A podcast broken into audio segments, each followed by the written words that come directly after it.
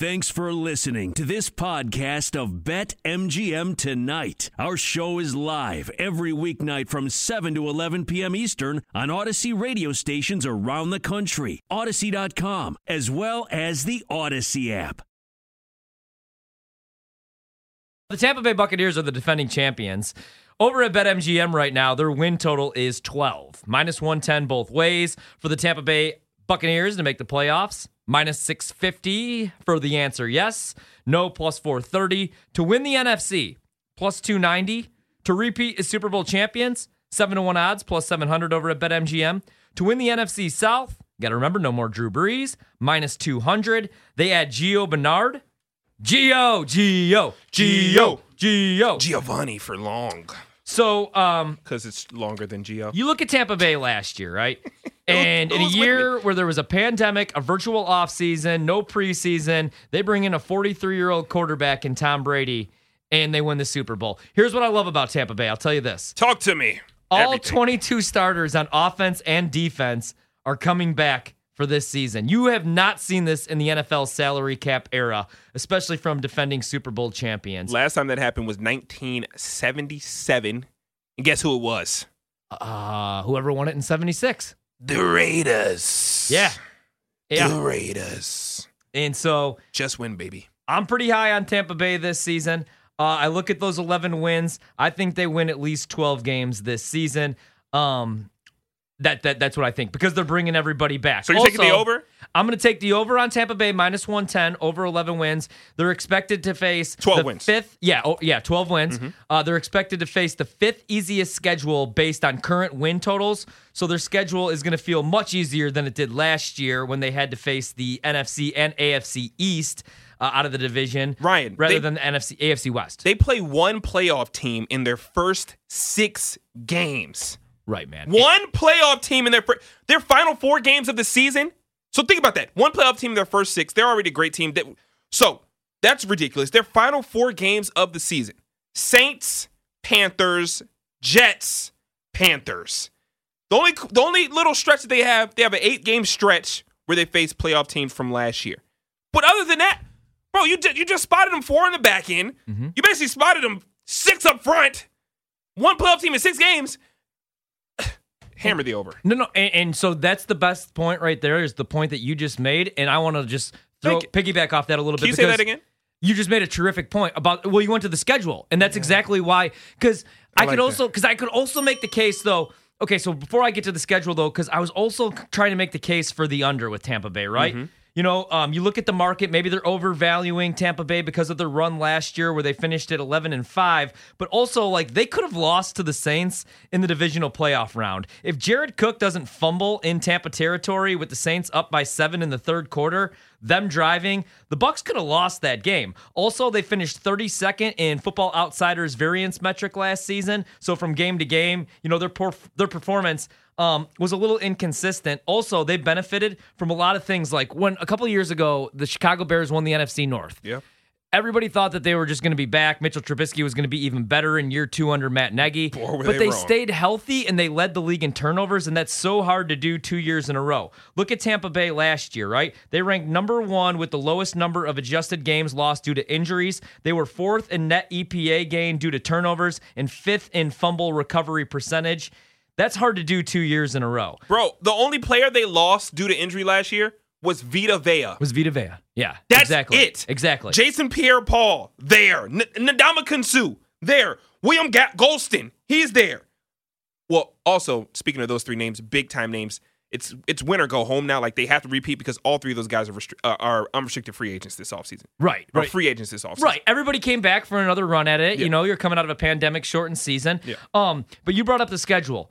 I did some research. Of the Bucs opponents in 2021, only five will be starting the same quarterback that they started in 2021. So so the start of this season, only five teams are gonna have the same quarterbacks that they started last year with. Yeah. I find that to be ridiculous. Look at it like this. Okay, week one, Dak Prescott started only five games last year and then got injured. Uh, week two, they're going to see Matt Ryan. Week three, the Rams' new quarterback, Matthew Stafford. Week four, Cam Newton. Week five, Tua. Week six, Jalen Hurts. Week seven, I'm thinking by week seven, it's Justin Fields. I don't think Justin Fields is the week one starter for the Yeah. Bears against the Rams. I agree. But I think by week seven, when they see Tampa Bay, he'll probably be the starter. Uh, week eight, either Jameis Winston or Taysom Hill. No more Drew Brees there. Week uh, nine, well, no, week nine, they're on a bye. Week 10, Ryan Fitzpatrick. Week 11, Daniel Jones. Week 12, new quarterback in Indianapolis, Carson Wentz. Week 13, Matt Ryan again. Week 14, Josh Allen again. But then again, week 15, Jameis Winston. Week 16, Or new Taysom team, Hill. new team, new quarterback. Yeah, or Taysom Hill. New team, new quarterback. Sam Darnold in Carolina. Week 17, rookie quarterback and Zach Wilson. Week 18, Sam Darnold again. So only five times they're going to see a team that started with the same quarterback that they're going to have this season. So I look at that schedule, man, and I count 12 wins for the Tampa Bay Buccaneers. I'm right with you. I'm right with you. Now, do you think they could repeat as Super Bowl champions? I think they need to stay healthy. And again, they're going to need some good luck, but it's so hard to bet against Tom Brady even at 75 years old. Yeah, I just don't know if they can stay that healthy back to back years. Like, Right. but also when injuries and the possibility of said injuries is the number one reason you're afraid of a team repeating as a Super Bowl champion or winning games. It probably means they're pretty much flawless on both sides of the ball, which the Tampa Bay Buccaneers are. Um, you even talked about how you know Tom Brady didn't even have like a full grasp of the offense last year. He was calling plays off a wristband. Like it's ridiculous to see the progress that he's already made. Has a full offseason, a different offseason to really spend with the guys that he's playing football with. I'm all in on the Tampa Bay Buccaneers. Also, I kind of, I, you know, I love Kansas City. Kansas City is the favorite to win the Super Bowl this year. Yeah. But plus 700 odds on BetMGM for the for the defending Super Bowl champions. And everybody says, "Oh, it's so hard to repeat as Super Bowl champions. It's only happened 8 times in NFL history. The last time it happened was um Tom Brady in 2003, 2004. Go figure. So if any team is set up to to meet the expectations and not get a big head and meet the moment and make sure that they continue to be consistent in trying to have growth as an entire team on both sides of the ball and the coaching staff, why not it be why not the team that has Tom Brady who has already done it before and is Yeah. planning on doing it again? I I actually love I just talk about I love the the Chiefs and what they've done on the offensive line. They're explosive, but I really like plus 700 odds for the defending champions and their defense is so good. And if Aaron Rodgers isn't the quarterback in Green Bay, if he really doesn't come back, I know, but we have to like look at the teams that compete. No, that's fine. You know, the Rams, like Baldy said, they lost Cam Akers. That was the team that I was trying to make the case for. Like, who's competing in, in, the NFC? The AFC is stacked this year, but in the NFC, who's going to compete with the Buccaneers? And you made another great point about Tom Brady. Like, he didn't even know the offense the first nine weeks of the season. He even admitted it. He was calling plays off of a wristband, and the offense completely changed. That's why I liked Tampa Bay when they got into the playoffs and they scared me so much in the NFC title game. Was they changed their whole team concept and philosophy, especially on the offensive end. You go back weeks one through 14, they were very run heavy on first downs. In fact, in the first quarter, they ran the ball on 61% of their first downs. The NFL average was only 55% run. So you knew exactly what they were going to do. Then all of a sudden, like the final couple weeks of the season, they just got hot at the right time. And Tom Brady, after week nine, you know, um, was a different quarterback. Like weeks one through nine, he was 19th in EPA per dropback, and then week 10 through the Super Bowl, like he was he was he, he, he was one of the best in the league. And you talk about how run heavy that team was. They, the run is obviously clearly it's still a huge part of their their game. Leonard Fournette, dog, Ronald Jones, but to also incorporate Giovani Bernard in that mix is like what the heck? That's stealing. Right. And That's stealing. They're, they're so gonna yeah they're so good. And I also want to give some time to Tristan Wirfs. Okay. yeah okay, can we talk about performance?